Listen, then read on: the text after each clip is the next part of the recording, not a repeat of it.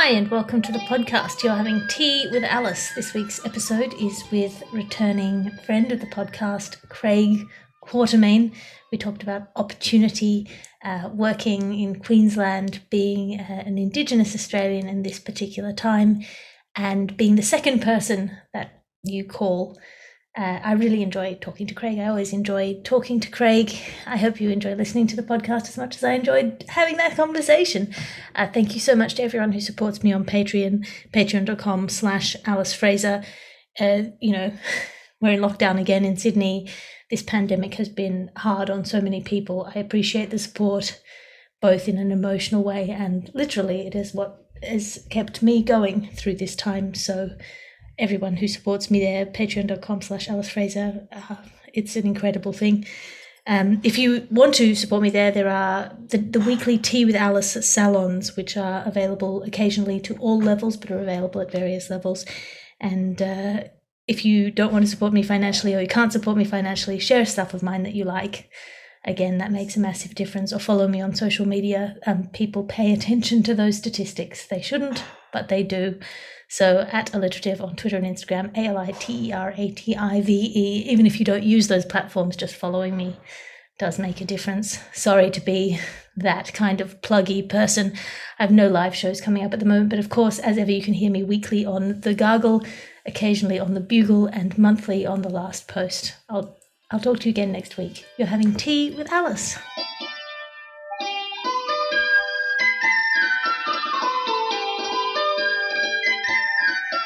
Hello, who are you and what are you drinking? Hello, uh, my name's I'm Craig Quartermaine. I've just uh, finished a peppermint tea from uh, the tea company in Brisbane, of which pretty impressed. Actually, they give you these lovely uh, white tins with a with a gold lid on it, and uh, I went in there on behalf of my wife and ended up buying half the shop for myself. So, getting right into their peppermint tea and their ginger tea, which has helped quite a bit uh, with my stupid allergies that I get out here. And dummy goes and lives on a property. well, it's, it's such an interesting thing, I think, because tea is so much about the presentation, because it is just a fistful of leaves. so it's about the experience and the presentation and the whole like the process of it as much as anything else. Mm, oh, the the yeah, the, the tea bags of the, the, you know those new fangled up to the, up to you know uh, technologically advanced um, little sacks of material. I have no idea what are, but I make sure they are completely biodegradable. And uh, yeah, it's it's a whole lot of wank. But I I I don't have the patience to brew. I'm, I'm a tea bag guy. I, it depends on the kind of tea. I, I often say I'm a tea fan, not a tea snob. So I will just do like a whatever's in the three star motel dumped, dumped in some hot water if I have to. But you know, I do quite like the process of doing a proper tea that has like a temperature that it has to be at, and you know, a kind of cup that it's best in. Like I quite enjoy that uh, when I have the time and the and the energy. Um, I, although I again. A, sorry, I, was just I had a guest, an English guest, uh, come in just recently. He's this young guy who's been diagnosed with stomach cancer, and uh, on his bucket list, he wants to do a stand up spot. English guy named Chris. Uh, he's going to do a spot this week because I made him. Uh, but he came over for a cup of tea, very, very English, very cliche. I offered him a cup of tea, and I must have made the worst English breakfast with oat milk because we didn't have cow milk. Cup of tea for him, and he took it like a champion. I, I'm terrible at making tea for other people. Well, somebody, I can't remember who it was, once said that the British Empire was built on three things indifference to food, indifference to weather, and indifference to company. That they just, their great English quality in like conquering other places is just going somewhere and just eating horrible stuff and being okay with it. Sounds about right. Yeah, Chris was lovely about it.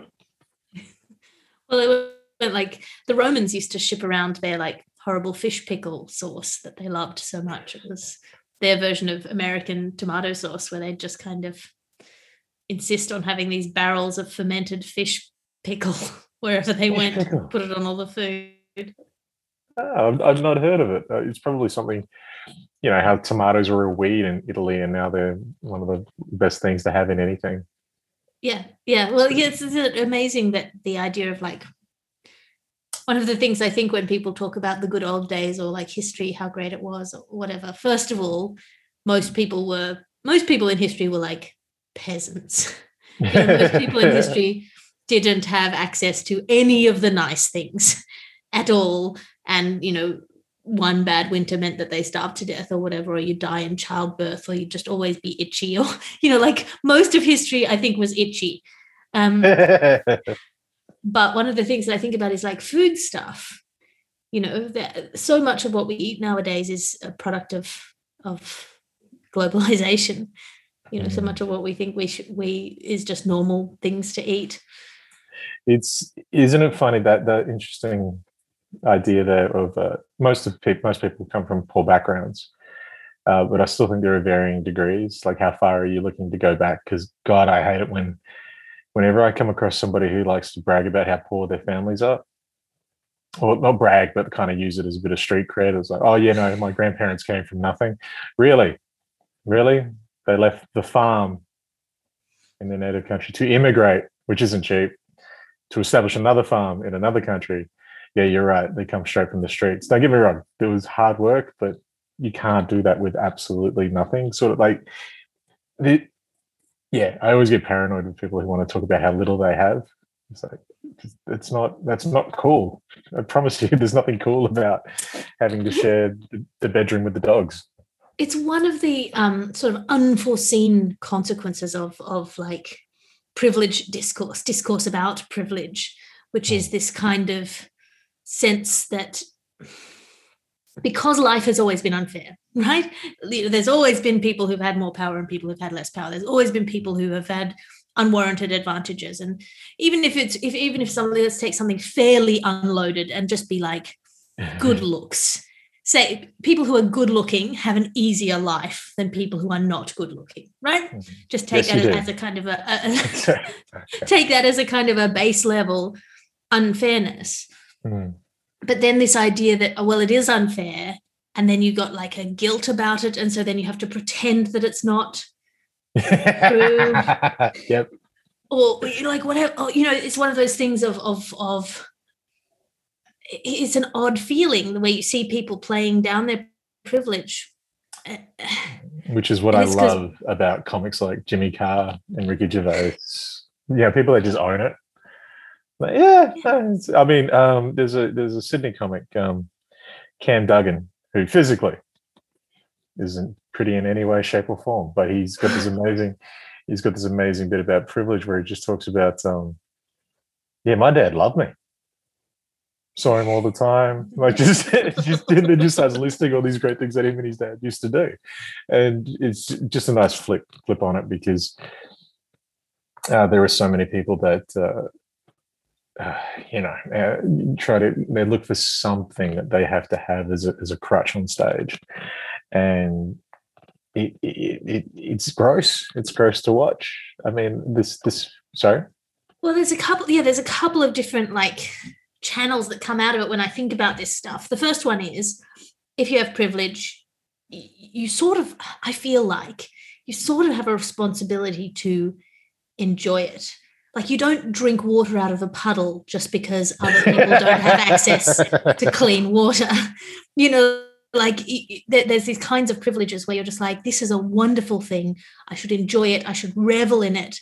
I should take pleasure in it and i should try to extend it to other people. And sort of pretending that it doesn't exist is a disservice to everyone involved. Absolutely and then there's equally things where you like get stuff that you don't deserve maybe there's like all these different different things i'll let you know when that happens um, but you know what I mean? There must be there, yeah. there, there, there certainly are things that well, I, I, don't know. I'm, I'm not explaining this very well. Something no, no I, I think I get you because you know just throughout COVID, just as an example, I have picked up a TV show and a radio show and all these other things for pure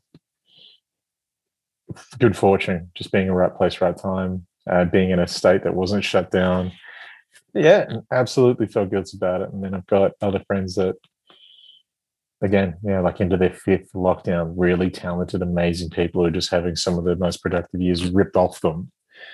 And I'm chilling in the sun and really enjoying it. Yeah, it is. Yeah, absolutely. But then there's also a case of get out and there's enjoy other it. Op- so there's also you. You have to enjoy it, and then also there's other times that you haven't gotten things that you did deserve, yeah. and and and that kind of trying to walk walk the line between acknowledging that life is unfair, being grateful for when it's unfair in your favor, mm. not not getting crushed when it's unfair, not in your favor, mm. trying to balance it out where you can, trying to help other people who haven't got the breaks that you've had, like all these different kind of things coming into play. I think one of the elements, one of the many, many different elements that plays in is people who will play down their privilege because they're used to this idea that there are so for example let's go to the kind of the private school boy success you know mm. there are people who succeed just because they went to the right school so purely oh, luck and i had my brother uh, my brother's friends i would talk to them sometimes and you could talk to someone for a good 15 minutes before you realized they were a fucking idiot because they had the right vocabulary and they had the right talking points to come across as intelligent because they'd been surrounded by these beautiful structures of learning and education. And so they had the right rhythm. And it wasn't until you take them off the beaten path that you realize they had no flexibility and no yeah. capacity to absorb a new idea. And so they weren't actually smart. They just knew the, the words to say. Um, and so I think p- for people who kind of, you know, that that's a thing, that there are people who just get stuff because they're in the right place at the right time, they're born out of the right pair of legs. Um, and so I think people fear that if they don't succeed, despite their privilege, then they must be real pieces of shit. So they have hopefully. to play down Hope- the privilege. Well, well, hopefully they feel that way. I love it. It's an absolute skill and art to picking up those people as well. Like the, the sooner you can pick them out, uh, I feel like that's a that's an art that I've got down pat. It's probably probably held me back a little bit too by pointing it out so soon. But it's uh, yeah, yeah, yeah. No, absolutely. There's uh, I do like there are you can either let those people hang themselves with their with their social rope, or uh, you know, I just had a moment just recently, and they're lovely people, my neighbours, um, lovely people, but uh, the my neighbour's son challenged me to a game of basketball, and he's about six foot four already. He's 14 years old, and um, you know I'm nearly 40. Played a little bit. I'm short. I'm not. I'm not tall. And then uh, we played a game of basketball, and he was uh, he was chirping a little bit, uh, and I just and I just kind of just this gangster Craig just just snapped back in. I was like, I used to play in a court in a park where if you lost, the other team would take your ball. You know what I mean? There's none of this. There's none of this. Hey, let's warm up on the nice wooden court and all that. Everyone's got a water bottle. None of that shit. Um, and so we just sunk a few shots, and he started. And then I just clicked into a mode and like, no, no, I'm going to show you how. To, and I, I don't know. I just basically picked on a 14 year old kid and just I, I, I enjoyed it because part of me is like you're never going to get this at your school you never get, so I just I, I don't know there's and not always doing it. I'm not I'm not up for bullying, but I do love. Um, everyone needs to get corrected every now and then. I loved it in, in comedy when I was a you know, cocky little open micer or new, never a little open micer, uh, just a cocky new open micer, and just getting schooled by some absolute pros um, and bombing in front of them and then having them not talk to you when you come off stage. All that sort of shit. It's good for your growth, man. I, am worried too many people are cold. Well, so this is the other side of things. Things that like things that are objectively shit things hmm. are not without their benefits. Absolutely. Which isn't like, and that's very hard. That's a very hard thing to say because then you come across as some like weird um, religious fetishist of suffering. But what I mean is that there are these like everything, you know, in my kind of everything is more complicated than it seems to be. You know, uh, uh, like the fact that my mum was sick meant that I spent more time with my mum than most people my age. Mm-hmm. And that is an incredible thing that I never took her for granted. And I never had that kind of teenage, like, fuck you, mum thing. Like, I always was grateful for her. Mm. And what, like, that's a, that's an incredibly good thing. That is an unalleviatedly good thing that came out of a terrible fucking thing, you know? Yeah and and so there are other there are things like that. I remember having a, a chat with a, a, guy called Brett, who's a Sydney comedian, and again it's sort of super complicated he was saying that he as a um, he's a gay man in his 50s now he said when when i used to you know when i used to be on the scene you'd come out your dad would break your arm and then you'd run away to the big city and uh, you would form a community and I was mm. like, that sounds really hard. And he's like, yeah, but nowadays you can like come out at 14 and have your boyfriend over at home in your in your suburban home. And he was really sad about the loss of this kind of community of of like unification and and looking after each other. This hard won, hard fought um, c- counterculture community that was at that time the gay community in yep. Sydney and so for him, this unalleviatedly good thing, which is that your parents didn't kick you out, you know, obviously people still have that experience, but you know, there's so much more tolerance in, in society as a whole that he felt like loss of shared experience of horror that had formed like a beautiful uh, culture. Like really uh, amazing. Oh, and it and it can be lonely too though, because you know, the older we get, there are less people that have had our have our journey that we share and we can hang out and talk about it. Whereas, you know, with your one with your mum, I can't imagine you're going to find too many other people with that sort of common ground. And so it might be a little lonely. Like sometimes you want to be able to just sit across from someone and just have the exact same chat. One of my favorite things in comedy, in media, is coming across somebody who's had just some of the same experiences, just to sit down and fucking talk like you and yeah, I get it. I get it. If you can't find someone that's been on that path, because as we get older, there's even fewer and fewer of them. You know, and I'm chilling in, yeah, with comedy. Um, there's not many people that have been on my path, and if I do come across them, I kind of lock onto them and I'm like, "You're coming with me. Don't please, don't leave me with the rest of them." Um, and yeah, in, in media, in, in particular, there's there are three particular um, really significant humans that have been on this path and we've all been i did my first radio show 10 years ago Alison. it was weird to think there was a long ass journey and i'm still i'm kind of in a pretty good spot now but there are only a few other people that have been through that like i had to do a video a testimony for my employer the abc about all the great advancements they've made you know and i they they asked me and like 10 other employees and they literally used four words from me when they compiled this video. Yeah, and it's because I gave honest feedback and it, it was just one of those situations where it can be lonely because when you yeah go through everything that we were just talking about that tough road to get to where you are while you're grateful you, you don't you have improved things and you have helped other people there is a part of you that kind of wishes you know other people experienced it. So I, I, don't know if it's just a case of being able to share that with someone else, but maybe you just hate softies as well. well, yeah, it, it, it, there is something odd that happens. I, I, remember this happening very distinctly at the comedy store in London. Uh, I went along to support a friend of mine um, who was performing that night, and we're just mates. And we showed up, and I went into the green room and you know introduced myself around it was when i just moved to london and was sort of making contacts and then I coincidentally was having a chat with uh, the guy who books the place. And he said, Oh, look, we've got a slot open. Why don't you go up second in the second half? I went and I did a spot. I did okay. It was a five minute open spot. It was, I did a solid job. Uh, and then I went backstage afterwards. Um, and the only other woman on the lineup, the, the only woman who had been booked for the lineup, was so mean. like just oh. so point scory and mean and just implied that I was there because I was the catamite of the guy who I'd come to support, you know, that, that I was there for like sexual reasons or that I was there as a kind of a little bit of mm-hmm. tail or, or whatever it was. And she just chipped away at me behind my back and to my face for the rest of the night. And I thought that is so weird. Yeah. And so and she was a you know a lady in her 50s in the comedy scene who had had a really hard time and had to learn to play with the big boys and didn't think it was fair that I had just been able to, from her perspective, walk in and get a spot.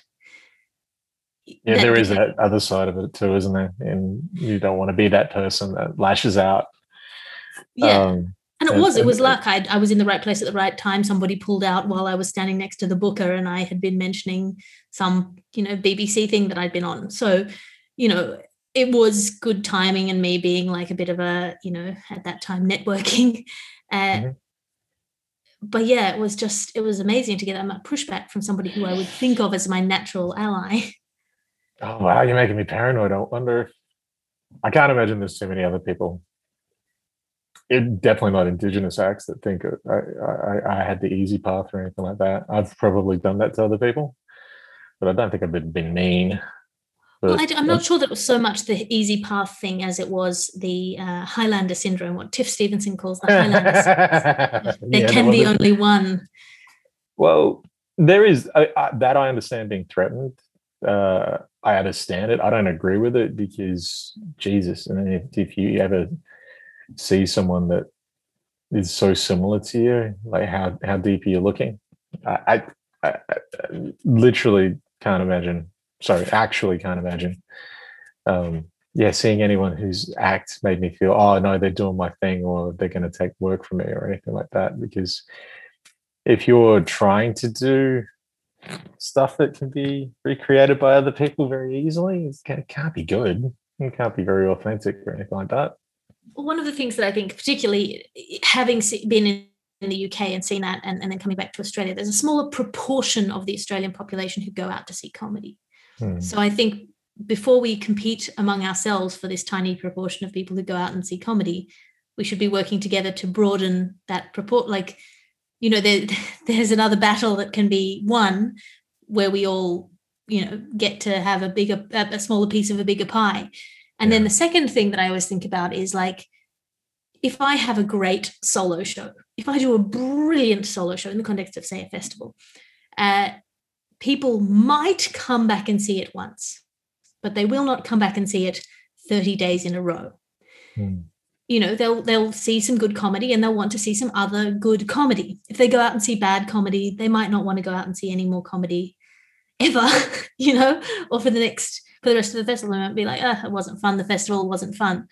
So it's to everybody's benefit that everybody is good, as good as possible, because then they see Craig Quartermaine one night and they're like, what a great night of comedy. Let's go again next Thursday. Who's who's available? Like you're not going yeah, to see yeah, the same yeah. person every night. So it's we're not actually competing with each other as Man, much as people seem to think we are. We're, we're sure. actually well, the stand-up culture in Australia is still so underdeveloped. It's still lazy and you know people need it spelt out and still so many people especially in queensland don't know the behaviors um clarify just, that. Unpack that a little. Because my brother's moved to queensland it, so i'm facing down the prospect of having to email fidelli at the sit down comedy club No, well, it's just a case of uh, Queensland, and I love it. I love the people. It's great, so lucky to be here.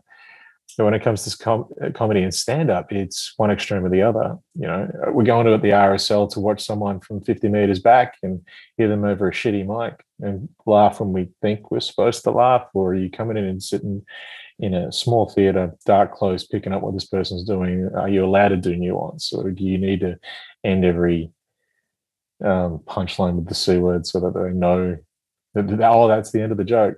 Like there's, and as someone who is a huge fan of the c word, I, do, I you know I it's yeah little things like um intermissions. Like no one no, no nobody does five minute warnings. There's there's so many little things that you go to a place that has an established comedy scene and routine. The uk I guess, is probably my best reference point. People know what they're going to do when they go there. Right, we better grab a cup. We'll have we'll have two beers because we don't want to get up and miss anything. That sort of attitude, and you know, no one's eating a parmigiana during your set. It just there's just there's just so many little things because the comedy should be the priority. But that's an Australian thing, absolutely. Like the amount of free gigs people still get asked to do in professional rooms. Oh, much do you charge for for for a spot? Yeah, Fifty bucks. You want me to drive 120 kilometers for 50 bucks? No, like you just it, it, there's still so much growing to do, but what it, I don't want to sound too dour because shit, there are some little guys between between Brisbane and Sydney and these little towns running some really great gigs and putting in some effort, but still just teaching people how to attend comedy and you know face the bloody stage. This this obsession with you know eating dinner while the gig while the gig's on that sort of shit like it's it's changing it's evolving you know. There were a lot of free comedy rooms in brisbane that are now at least charging five dollars or ten dollars just to make people switch on a little bit more. But uh, yeah it's still got a ways to go. I once got asked to do a corporate gig where they uh, wanted to put me in the corner on a little stage without a microphone um, and they were like just sort of do background comedy oh god! What are you talking about? Background. Uh, what is background comedy? I mean, get a contortionist or something if you want. Sort of yeah, like some circus something like, yeah. But I mean, obviously, contortionists want full attention as well. But you know, for that sort of living art aspect to your corporate gig, there there are places and people that serve that, and and music can be. Did you end up doing that music? gig? No, of course not. Yeah, right. There wasn't no compromise. You're like, no, give, at least give me a microphone or something. Jesus, that is so funny. Um, yeah, I got asked to roast. Really, mind. I couldn't quite believe that that was what they were asking me to do. yeah, no, I can. Can. I, I, I can picture the kind of person that just have absolutely no idea what they're asking for. I um, I got asked to roast a, a co-worker. I teach videography uh, this small organization, and uh, they asked me to roast the leading CEO of that organization, which is fine. It was lovely, but holy shit, there's a huge difference between roasting people because they asked me to do it because I'm a comedian, not because they love comedy. And I just kind of like, like, do you know what a roast is? Do you know how hard I and I just put a couple of feelers out. Like if you, you know, if those those Comedy Central roasts from back in the early 2000s, you know, Greg Giraldo and all that, if that's the gauge, if that's 100, I reckon I got to maybe two as far as as far as nastiness goes. And I still got a few sort of things. I was like, nah, nah, we are just good. We'll do, wow, doesn't he wear silly shirts? That's as far as I was willing to go. But yeah. I mean, that's people- the thing about a, a, roast, a real roast, I think. And I, obviously, it's not as much a cu- cultural thing here as it is in America. It's a, with people who love each other and know each other very, yeah. very, very well. Yeah and it's an expression of intimacy and an ex- ex- expression of i know this thing about you and i'm saying this terrible thing but you know how much i love you so that you're safe with me saying this thing and we can like draw the poison together. Yeah. Like that's essentially what it is. It's a kind of a reassurance and expression of love rather than so there's this uh there's this gig in in the uk called stand up and slam. It's comedians against poets. It's a lot oh, of fun you so you get little uh, topics and you go back and forth between two teams and there's a poetry on this subject or comedy on this subject back and forth three minute round whatever five minute round. Uh, and then the last round and i fought so hard against this so many times the last round is a roast round.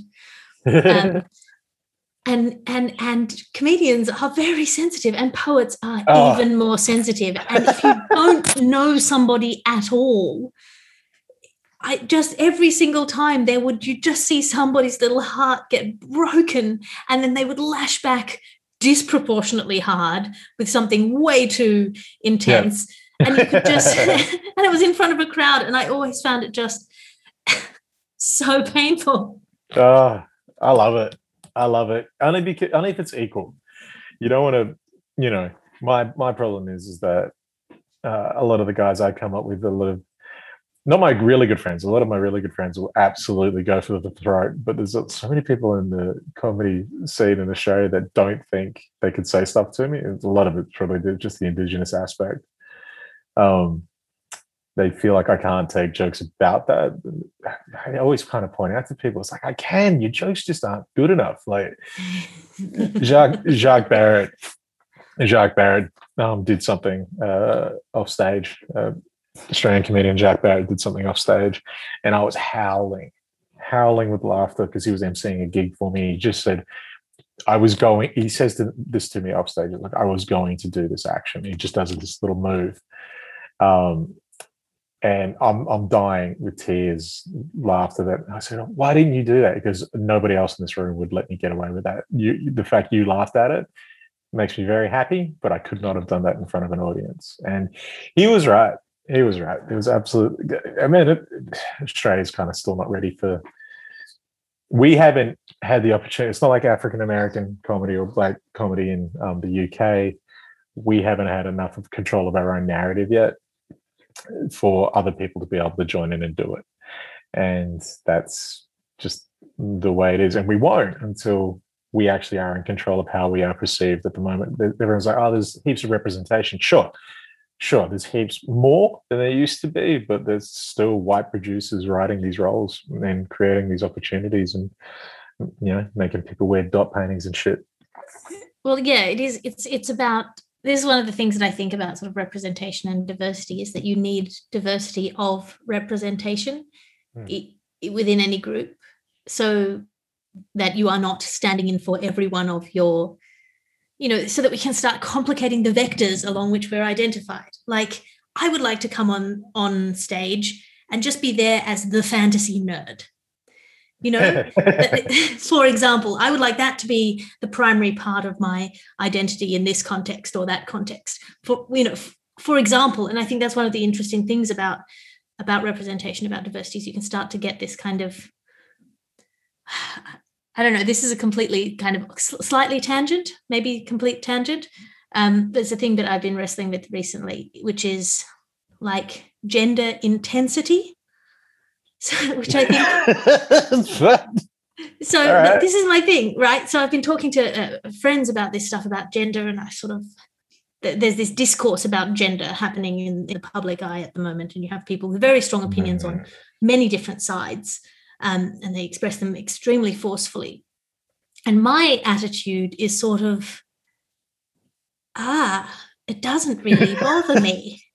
Yeah. Like i don't feel wildly like i'm a woman but i also doesn't bother me. And so i, I sort of think that there, there's a, a, a vector missing in the discussion which is intensity. So i think people like joe rogan who are constantly performing aggressive masculinity cisgender masculinity have more in common with somebody who has transitioned to express their gender identity than either of them do with me who's just sort of like doesn't bother me like the, the yeah. intensity of your felt gender or the or the relevance of your gender to your experience of the world i think has something to do with this whole conversation hmm. does that make sense or is that a horrible no i no i completely uh, agree and understand exactly what you mean where there are variations of these situations like yeah you've got the people that are so intense to the point that I mean, I had a line about it. It's pretty, I don't know. I don't particularly care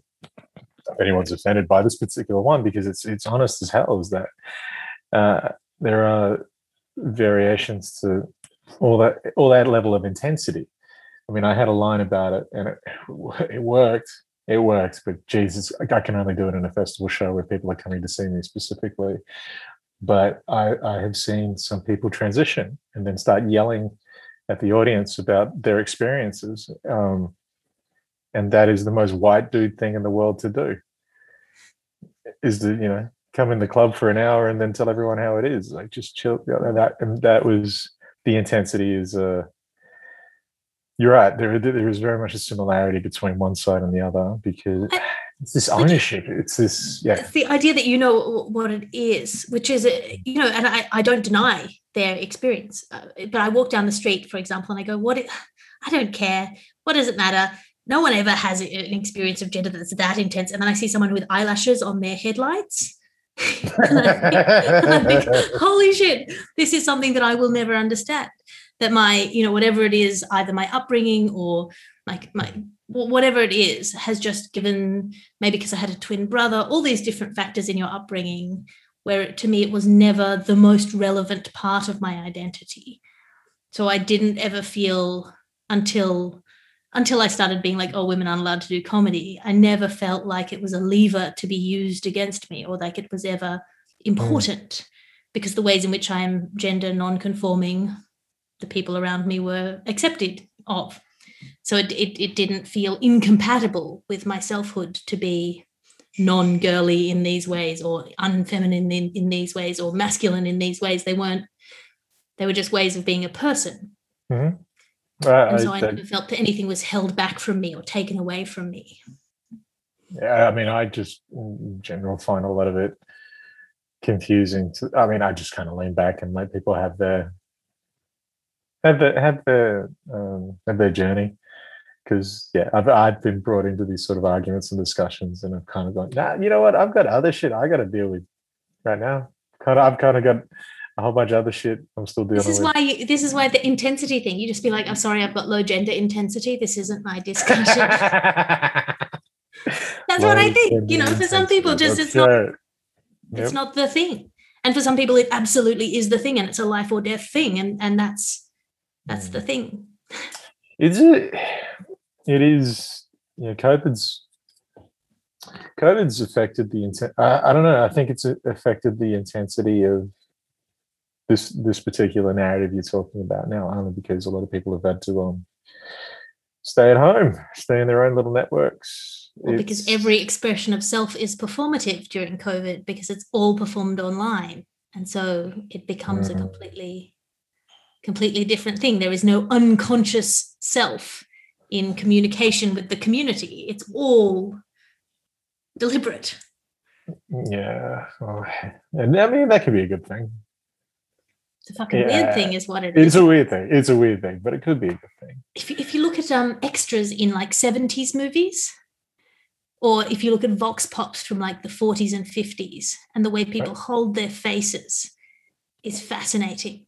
Like I, I watched um, the original 70s Logan's Run the other day, and all of the characters in the background, who are actors in this instance, are completely unconscious of how they look on camera. and you look at like vox pops from like the 30s and 40s and 50s where yeah. people are talking to the camera and they have no idea of how they look to the camera and you just think you know people are spending eight hours a day on zoom and they are absolutely conscious of every angle at which they're holding their eyebrows. I don't know what you mean. I have natural light coming through my window right now. and I may or may not be using my Canon just so it's a little bit clearer. Yeah. Oh my God, that is such a good point. What pieces of shit we become. Oh, yeah, that is. Oh my god! And I'm I know exactly the vox pops you're talking about because the ABC love to pull, wheel those out all the time, and there are people you can tell that have absolutely no concept of what they're doing. Yeah. Whereas everyone now, you're right. The minute they see a phone or a camera, they're just out in public when you're allowed to. Everyone just switches into a gear. Oh my god, that's insane.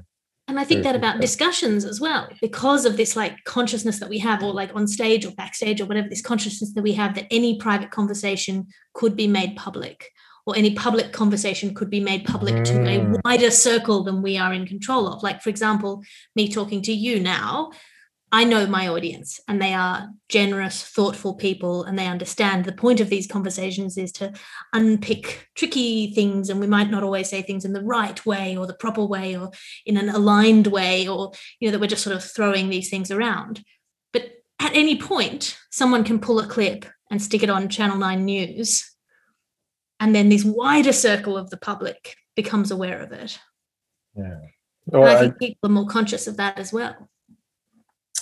That's nice to know, know that your audience that well, because yeah, I, I, in talking with people more and more broadly, I'm finding that I know less and less about how people think.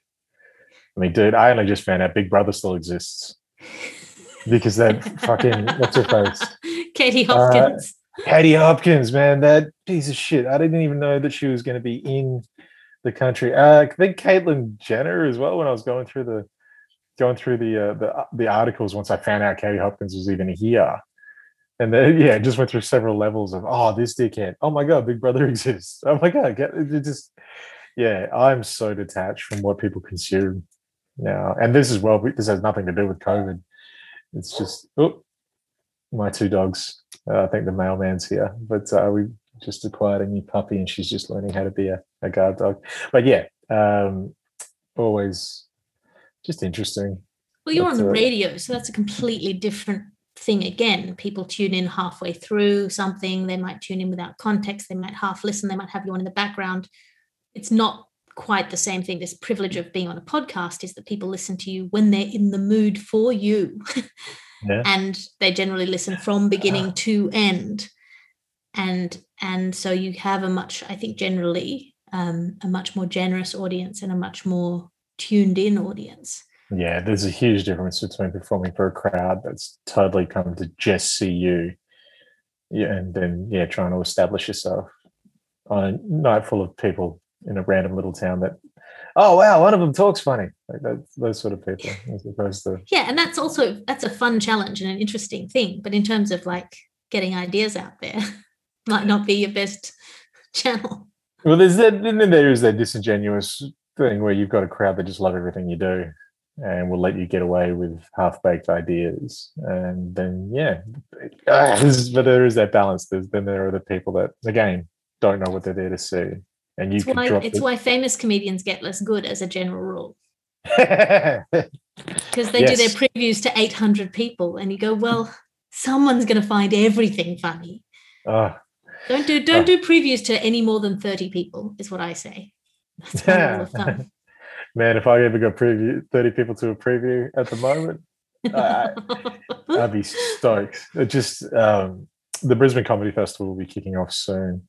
Yeah, um, they didn't. They didn't want me.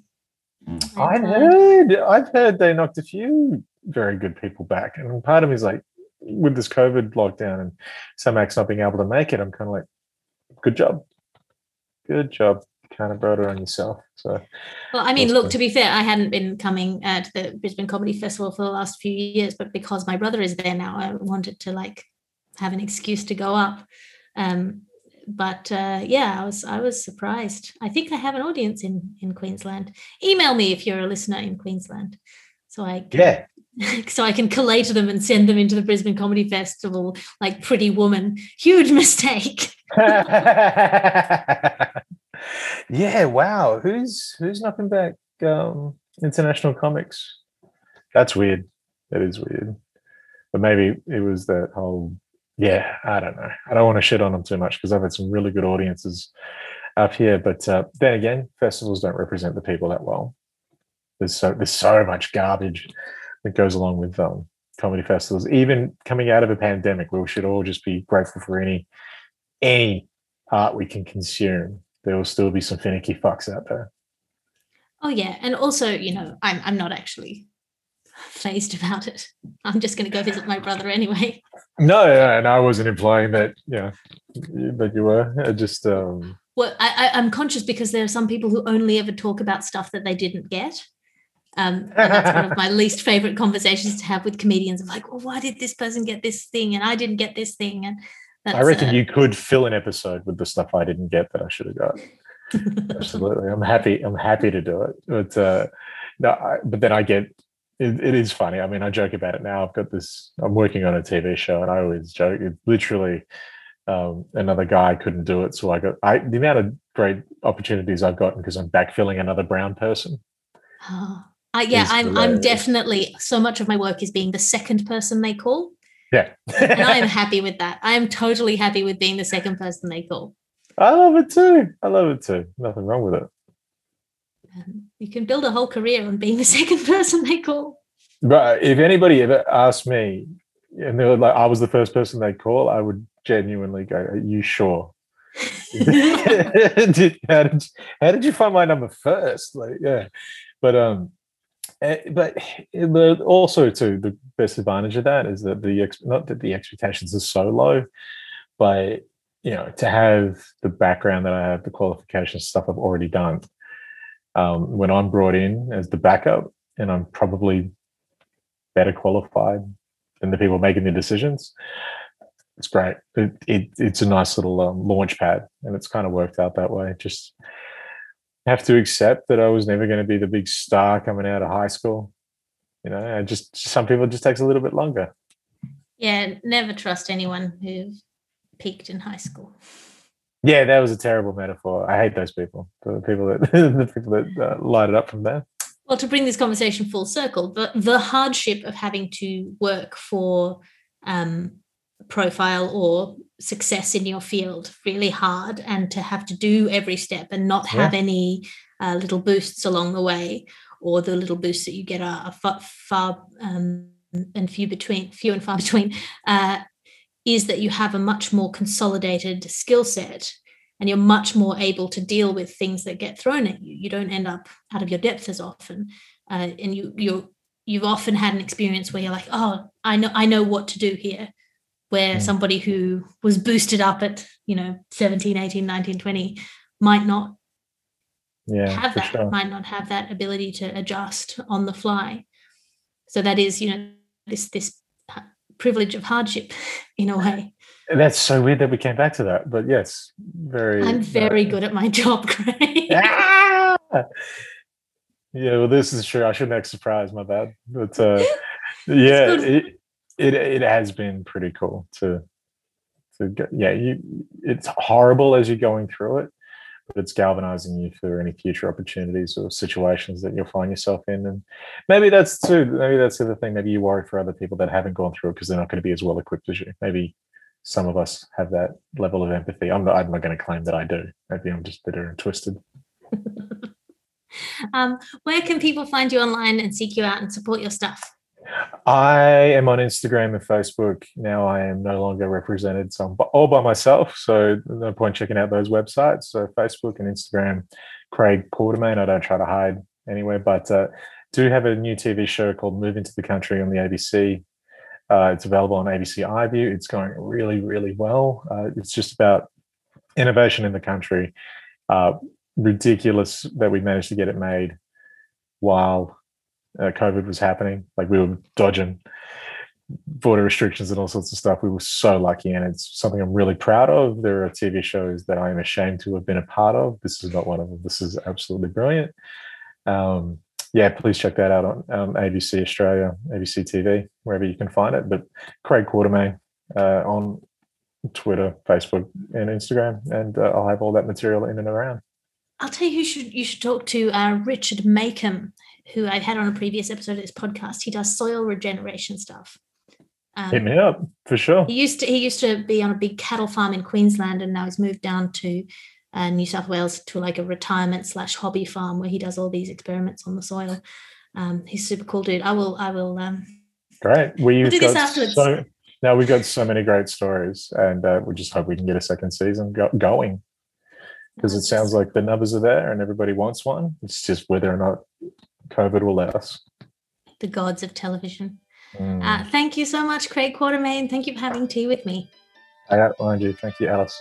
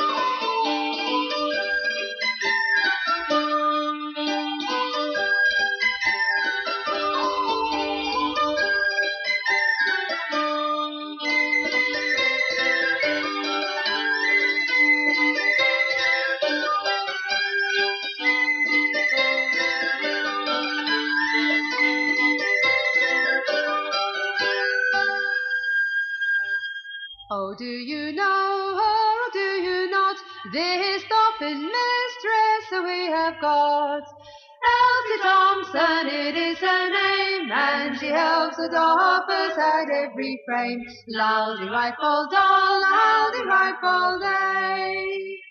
On Monday morning when she comes in, she hangs her coat on the highest pin. Turns around for to view her frames, crying, damn you doffers, cry up your ends. Laldy rifle doll, laldy rifle day. And when the boss he looks round the door, tie our ends up, doffers, he will roar. Well, tie our ends up, we surely do, for Elsie Thompson, but not for you. Laldy rifle doll, laldy rifle day. Oh, Elsie Thompson is going away. Is it tomorrow or yet today? We'll tie our ends up and leave our frames and wait for Elsie to return again. Laldy rifle doll, laldy rifle day.